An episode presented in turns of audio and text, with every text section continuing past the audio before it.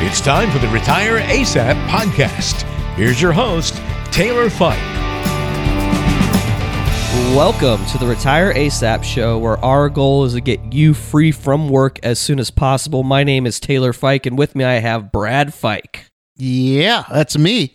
And I think I'm talking a little clearer than you are today. Yeah, I, I, I'm a little, little groggy and froggy. Froggy was the word I'm looking for. I'm a little froggy. You got a froggy throat, Yeah, I feel like I have a little person sitting on my throat right now. It's just it doesn't feel right. gargle.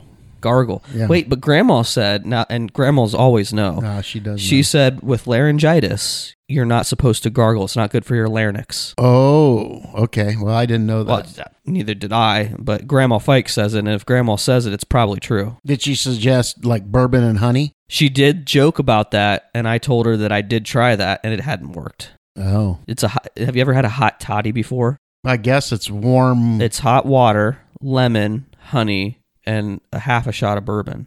That worked, but not for my sore throat. oh, It just tasted really good.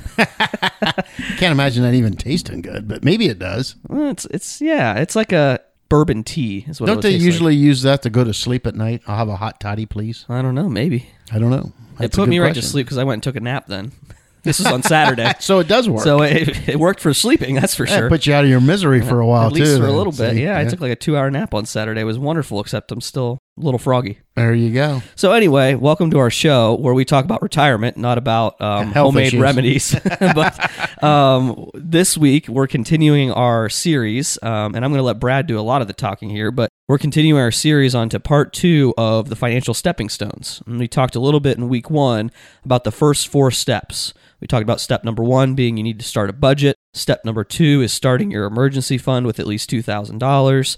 Step number three, begin investing in your employer plan at work. So you like a 401k or 403b.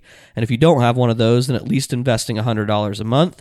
And then we got to step four, which is pay off your short term debt, your credit cards, your vehicles, your student loans, anything that's less than 10 years. If you're on to step four, you're trying to get rid of that because when you start getting rid of that, you free up some capital. And capital is really important when you're building your wealth. You want to have access to money so that you can use it to put it to work for you so that you can grow your wealth. So, those are the first four. We're going to go over the next four. And these are the final four stepping stones. And again, these are not our ideas. We've we've kind of put together a Frankenstein of finance, if you could say, from some leading experts like Dave Ramsey and Joseph Sangl and a few other guys who have written books. A guy like Art Rainer. There's lots of guys out there who talk about personal finance. What we've done is we just take some of the ones that make the most sense for our clients and what we've seen in our experience. And so these ideas, they aren't brand new, they aren't groundbreaking. There's nothing magical about them. It's just a matter of being disciplined and working your way through it. Right, and that's the hardest part. You know, so once you get to that uh, last step we talked about, which was uh, paying off short-term debt, it's very easy to get yourself caught up in to having free money and you know having loose change in the pocket again, so to speak, or you know checking account starts to fill up because I'm not writing checks to all the credit cards or to the home equity line for the four wheeler I bought or stuff like that. You know, so you got to have discipline. So you hit the nail on the head when you said it does take discipline. It isn't rocket science, but it does take discipline, which in itself is a whole different segment that probably is rocket science, right? Sure. I mean, that's a difficult thing for everybody. Absolutely. And I think we should probably touch on this before we get into these steps is that really the biggest factor in all this is that discipline side of things. But really, what it comes down to is how passionate are you about getting your finances right? Do you really truly care about getting these things organized or is this just not a priority? Because if it's not a priority, that's okay. But you need to you need to call it what it is. You need to call a spade a spade, right? Yeah, and I'm I'm guessing if you're got this far into it, you're halfway down the list that you're probably bought into it. I would guess that people that uh, aren't 100% engaged are probably off the tracks by step one or two. So, so if you're this far into it, if you're actually doing it, then you're probably on a on a go pattern, and uh, let's stick with it. And there are some there's some interesting individuals out there who like to follow step it like steps like this. They like to follow it just for the sake of following a process. They're odd. They just like to say, "Hey, I checked this box and I move on to the next thing." And that's that's what motivates them to keep on going. But for the rest of us, or at least me, I should say, and and the people in my camp, I don't do these for fun. I don't like to pay my short term debt and then turn around and not go spend my extra money that I just got in my pocket. You know, that would be my natural way of doing things. I choose these disciplines for a different reason. I have different ideas. I want my son to be able to have the flexibility to choose if he wants to go to college or if he wants to go to trade school or whatever. I want to give him that ability. I know that I want to have a place, a safe home for him to grow up in. And so going through these stepping stones, I have a bigger picture in mind. I have a bigger vision. These are the obstacles in my way that I need to overcome. But really, I'm doing this for something bigger. And I think some people realize this, some people don't. But really, when it comes down to deciding to be disciplined, it's not about being disciplined because you enjoy discipline. Nobody really enjoys that. No. You know, I think the guys in boot camp in the military, they don't enjoy going to training camp and getting yelled at and going through all those crazy training drills. They do it because there's a bigger purpose to it. And that's the same thing with these financial stepping stones. We do these because there's something bigger on the other end that we're trying to accomplish. Yeah, and also keep in mind, and this goes back to the same thing with a budget. To a guy that has a lot of money, it says, I've never budgeted in my life. Uh, do a budget and uh, get your retirement uh, figures numbers put together and then throw it away. I don't care, but we need to have a budget. And the same thing with this. You got to have the steps. And once you get through the steps, you're probably not going to reverse yourself back into a pattern that's going to make you go back through the eight steps, right? Right. So it is a one time and done in some circumstances. I'm not saying that you're going to get your eight steps and you're forever free and never deal with it again because you're always going to deal with temptation of whatever. But I'm going to guess that most of the people that complete the eight steps perfectly are not going to have to fall back through them. They could. I mean, there's curveballs that can be thrown at you, major health conditions that can screw the whole process up, right? But for the most part, you're not going to go back through it. Well, and these are these are safeguards too. Each step protects you from the step below it, right? That you're working your way forward and putting up more guardrails along the way so that if something happens, you are protecting yourself long term. As we're going to talk about here, the final step is that you're investing 30% of your gross income. So if you're sitting there and you're still working, you have income coming in, you're investing 30% of that money into something for retirement, there's a lot of room to make mistakes right? Yeah. If you had a health issue, you have a lot of liquid cash that you can say, you know what, I'm going to stop investing for now. Before I have to go to credit card debt to make this work out, I'm going to stop investing to pay off these medical bills or whatever it is. Each one of these steps, the further you get down there, is protecting yourself from some catastrophe that could wipe out your family's financial peace. That's the whole goal. Right. And I, I don't know if we've brought it up at the beginning or not, but this can be done at any stage of life. I don't care how old you are, you know. Well, maybe if you're six years old, you don't, you don't need to worry about it. Should I tell Ollie? He's Yeah, almost three. Ollie, you're You two years started. old. You need to start on the Uh, you eight need your budget. um, but you know, I have people come in here, my age groups, low sixties, getting ready to retire, and their eight steps are completely uh, maligned. They're not even, you know, there's just nothing. Nothing works, so they really need to go through these this process.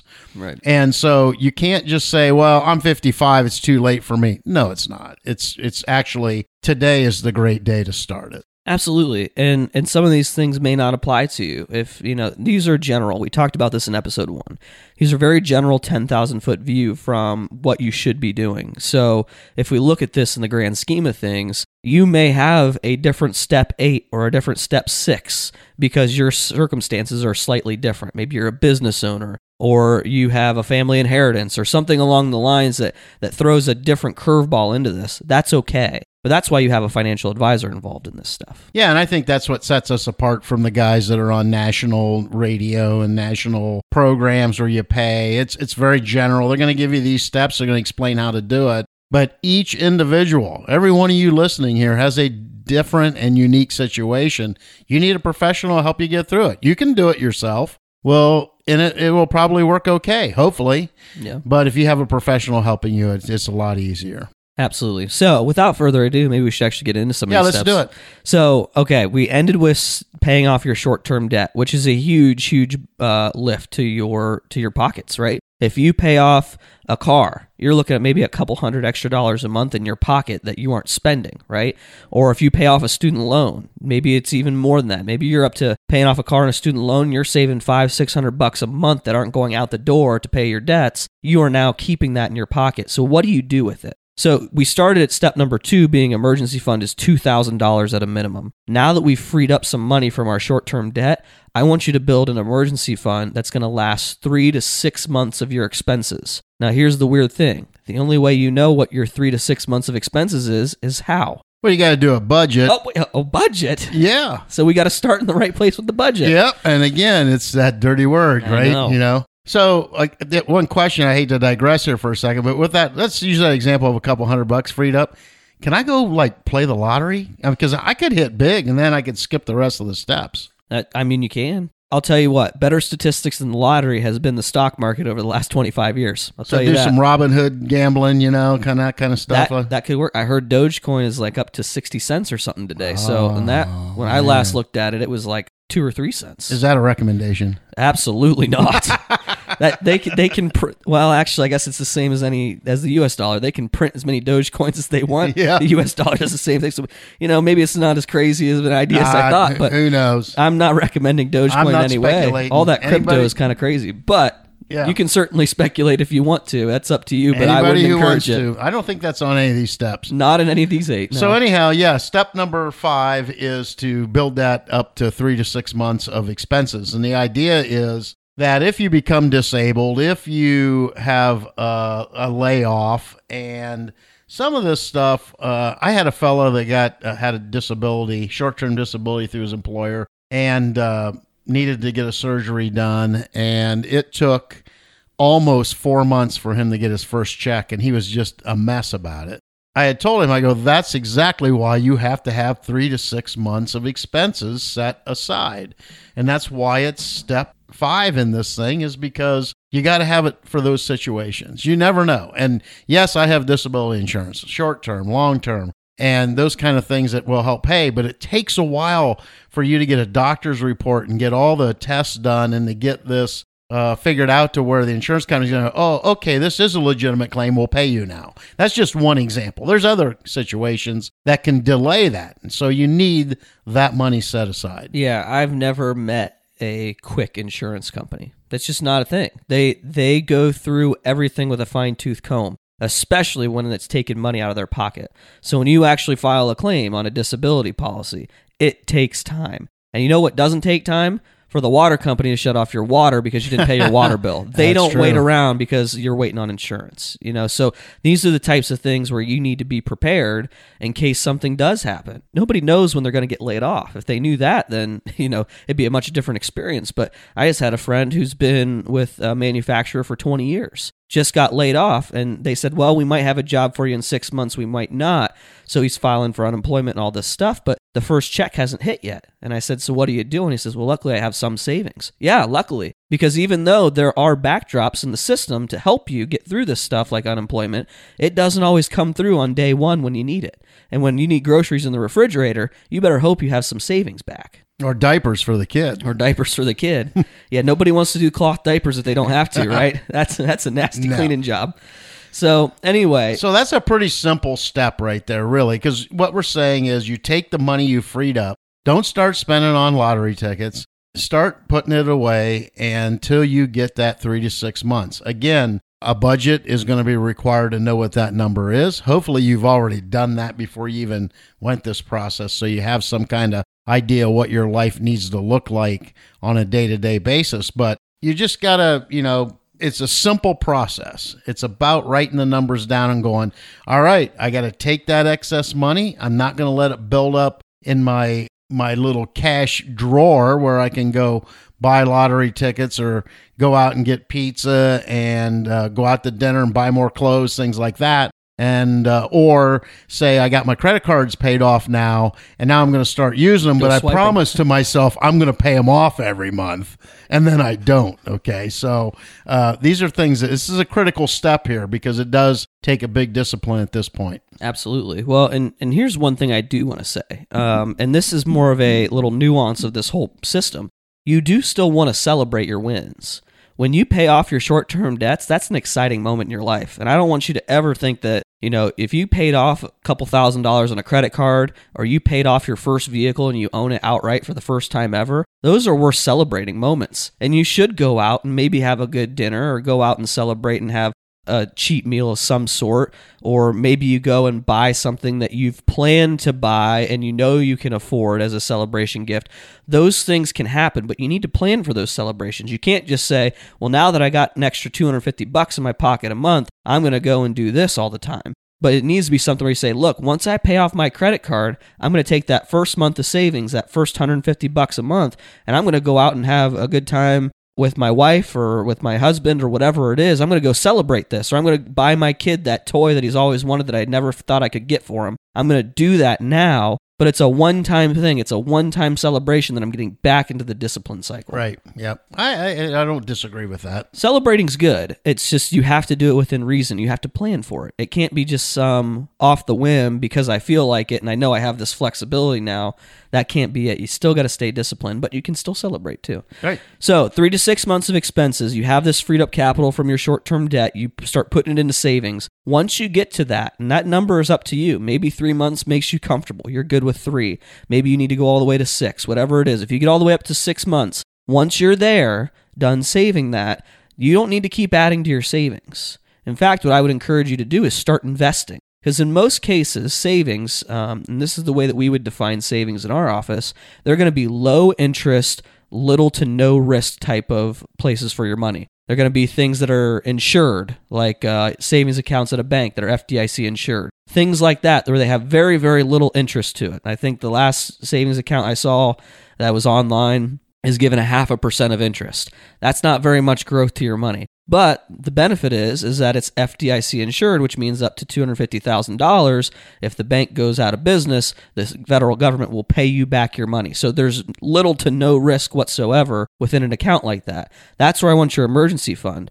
But once we hit to that number of the emergency fund we're comfortable with, we need to start putting our money to work for us. We already talked about in step number three, starting to invest in your 401k or your 403b or whatever you have at work, starting to invest there. Now I want to turn that up a notch because you have your short term uh, debt money that you've been saving in your savings account. You've now reached the top of your savings account of where you want it to be. Now we want to roll that money into some sort of investment. Maybe it's a Roth IRA, maybe it's a, a joint investment brokerage account, whatever it is you need to find that spot where you can put your money to work where it's getting better interest. Maybe something that's higher than inflation. Maybe you're a high risk investor. You know the s&p has averaged somewhere between 9 and 10% over the last couple decades. Those types of things where you're getting good returns you're taking some risk but you're getting good returns long term where you're growing your wealth. Yeah and the s&p doesn't necessarily going to do that in the future so past results do not are not indicative of future results. I don't know if you guys could tell, but he's the chief compliance officer at Fike Advisors. Uh, yeah. So anyhow, you're going to take that uh, extra money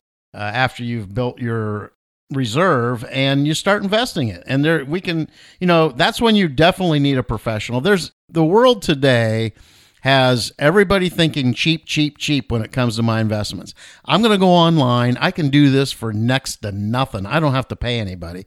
And that's fine. You can do that. And there's going to be a day, though, that you're going to need to go, when I get it out of here, I got to have tax. I'm going to have to do some studying to figure out how I'm going to get this out efficiently.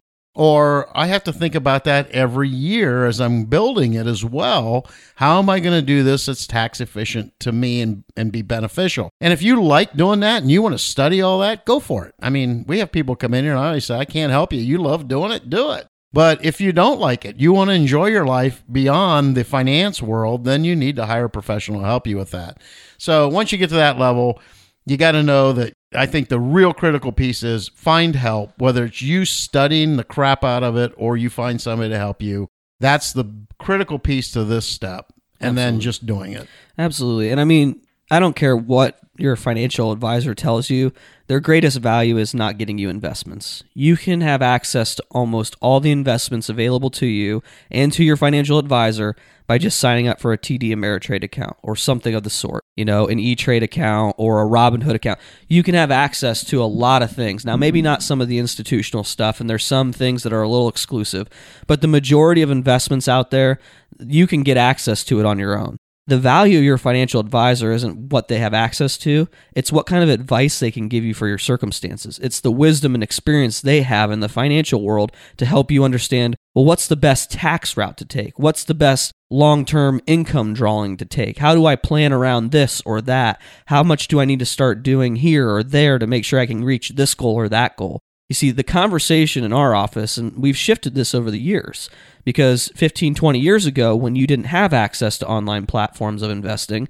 it was something where you had to go to a professional to get investments. Now that you can do that on your phone, my friends, they have Robinhood apps. They're buying and selling stocks all day long. Now, a lot of them are hurting because of that because they have no idea what they're doing. And maybe that's you too if you're a listener. But the idea is they have access to everything I have access to. The difference is is that I know a little bit more because of the research we do and the experience we have about why we do what we do. Why we have these investments. Why we have them for this person versus not this person. Those types of conversations are the valuable part for your financial advisor. Yeah, so uh, I think that's pretty simple. Uh, take that extra money, invest it, and uh, make sure you're doing it right. Make sure you're looking at the tax. So, so in review, there, step number six is going to be invest 15% of your gross income. So you filled up that emergency fund. It's probably going to be pretty close if you have that monthly amount that you're putting in your emergency fund to be about 15% of your gross income as a family.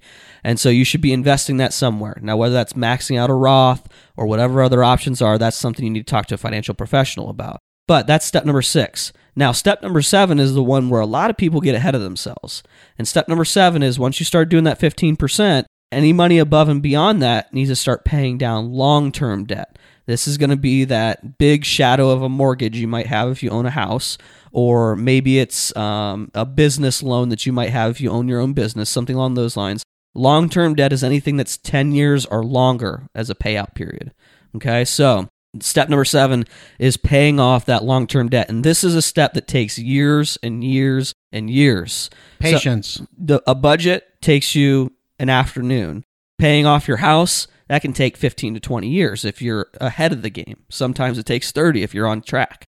Those are the types of conversations you need to have at that point. Right. And uh, again, that's that's a cut and dry situation, but you need to uh, if you have multiple debts, long-term debts at this point, again, you need to analyze that and decide which ones you're going to go after first or different strategies and everybody's going to be different. So, once again, you can't say pay this one off first because it has less interest or has a longer term or shorter term or all the different variants. You got to look at each person's as an individual and say what makes the most sense for you. Now, I've had this question before and I think we should touch base on it. Why is it that we're investing money before we're paying off debt because there's some professionals and don't quote me on this but Dave Ramsey talks about this that you need to be completely out of debt before you start investing massive amounts of money. He would probably disagree with the 15% investing before paying off your house. So do you have any insights on that? Any ideas? Well, he's allowed to his opinions as well as we're allowed to our opinions. But my thought would be uh, the power of compounding through investing is extremely important. Yes, is compounding against your investments, in, in other words, compounding of interest you're paying to someone to to have a loan or debt. Yeah, that's that's another compounding in a negative way, but you also have to weigh out what I'm earning and what I'm paying. So if I'm earning a decent return on my investments and I'm paying less on borrowing money on my house, let's say my it's just an example. Let's say my house interest is 4% and my average return on my investments has been 5 or 6%, does it make sense to take 5 or 6% money I'm earning and compounding to pay off something that's costing me 4%? No. And now, I'm not saying that is the perfect answer. I'm just saying that's an example of a situation that has to be analyzed. You can't just go, well, I think you should pay all that 4% debt off. Well, I'm losing opportunity on my money to compound. And what is the big benefit of compounding and investing? It's time. Absolutely. And the sooner I get it in, the quicker I can get that compounding event. So now, if I'm paying 22% on a credit card and I'm earning 5 or 6% on my investments, that's a no brainer. I need to get the credit card out of my life. But so these are things at this point in time, you're needing an analysis of yourself and your personal finance situation, not a 30,000 foot view of it. Right. And this is where you need personal help, one on one help to get it done right. Absolutely. And here's the interesting thing that I run into a lot too, because people love to skip to step number seven. Maybe they don't have, you know, their emergency fund or anything like that. They'll skip right to step number seven when they receive an inheritance. I don't know. Have, has that been your experience? Yeah. People come into, you know, and this doesn't happen all the time, but we've had clients come into our office and they may get $100,000 from one of their parents who just passed away. And the first thing they want to do with it, okay, I'm going to pay off my house. And I just I- shake my head. I go, "Why? What what is such a hurry to pay off your house?" And I think really it's just the idea of having land and a property that you own that's like there's just something valuable emotionally to that. But really what they're doing is they're skipping all the steps ahead of that because they see this giant bill And they know how much it costs them monthly, you know, could be a thousand, could be more, could be less, but this giant bill that comes out every month to pay your mortgage, they see that number and they say, I'm going to take all this money and I'm going to get that back in my pocket. Then I'll spread this out and pay off other stuff. And I always have to tell people slow down. And this is a later step. Paying off your house is a later step in the process because the return on the investment of paying off your house may not be nearly as good as paying off other debts or starting to invest that money. And we've had this discussion. In fact, I think I saw a video that we did years, a couple years ago on good debt versus bad debt. Yeah. And uh, home debt is not bad debt in my mind. Now, some people's mind might say a home mortgage is bad debt. I think it's good debt, but that's up for discussion. But uh, that's where my mind is. I'm going to throw the link to that video. I, I haven't, I forgot about that video. I'll throw the link. It's a YouTube video. I'll throw the link in the description here so uh, they can access it and they can check that video out. But Yeah. good debt versus bad debt is huge. So, absolutely. So, I know we went off on a little tangent there, but really the idea is, is that paying off your house or paying off your business, these are later steps in the process because there are other things that are higher priority for building your wealth. Now, don't get me wrong, owning real estate is a huge piece of being wealthy. I know that when we look across the board, a lot of the wealthiest people in the world, they own a lot of real estate. But the idea here is that that is not how you're going to build your wealth if you're the average American. The average American doesn't build their wealth by paying off their house. They build their wealth through other means. Yeah, and I'm not saying there isn't real estate investing people that are that have a system, and that's fine. That's a different world. Right. That's not the average Joe out there. And you're looking at that as an investment. So you can use your previous step of your 15% that you're investing.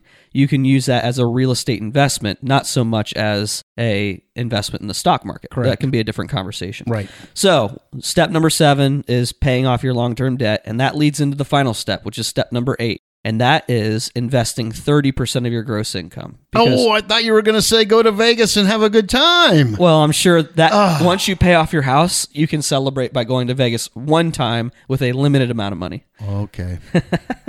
That's a, that doesn't sound very disciplined. I was just that sounds like I'm somebody's dad. You can go, but here's the I rules if have you to go. be disciplined and only go once. yeah, That's like having one cookie when there's a whole tray of them there. I'm telling you, it's better for you that way. Maybe. So anyway, Okay, we're I'm wrapping sorry. it we're wrapping it all up with 30% of your gross income being invested. And like I say, that can be investments in the market, investments in whatever investment you're currently using for your retirement planning. That's where you start to build real wealth because you're taking your capital, you're putting it to work for you. You may still be working at your regular job, but you're making money on the money that you aren't doing anything with which is that that's how capitalism works. We're taking our capital, we're putting it to work for us so that it's doing something while we're not doing something with it. Right. And uh, this is when you will fly, and this is when you will see the rewards. And when you get to the stage of life, uh, 55 and over, if you started this at a young age, you will be one happy camper, I guarantee it.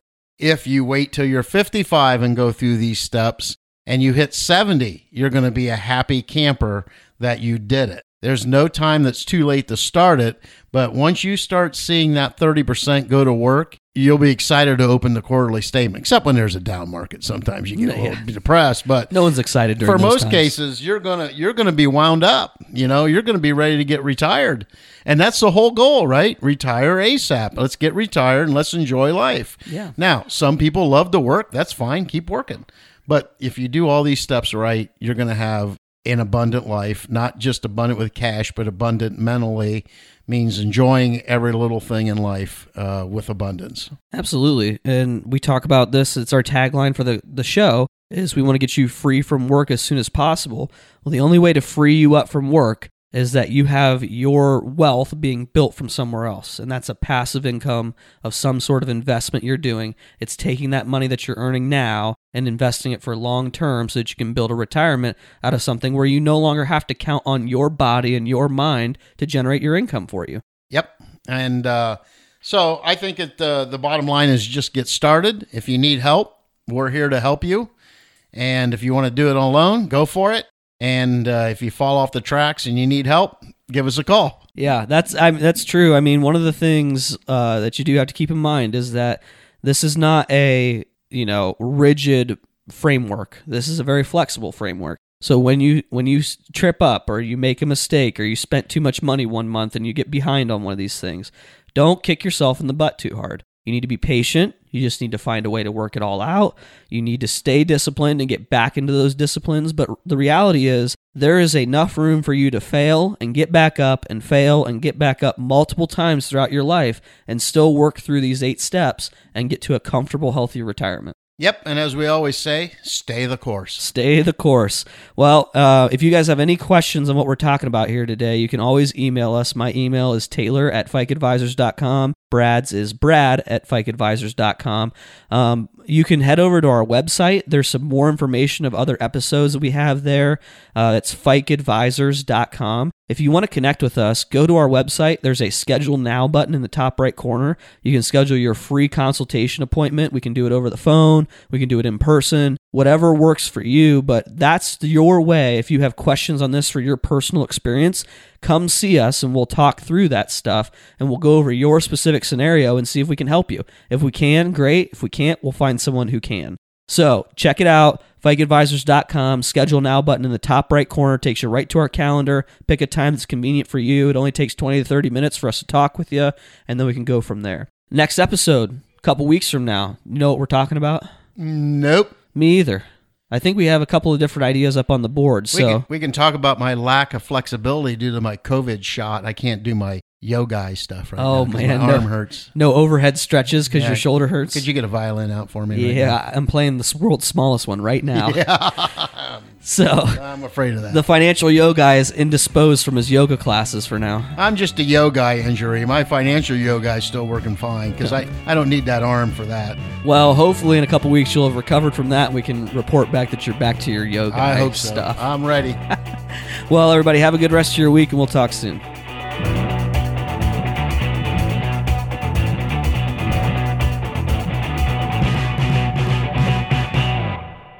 Investment advisory services provided by Fike Advisors LLC. Information provided is for informational purposes only and does not constitute investment, tax, or legal advice. Please consult a professional before taking any action. Information is obtained from sources that are deemed to be reliable, but their accuracy and completeness cannot be guaranteed.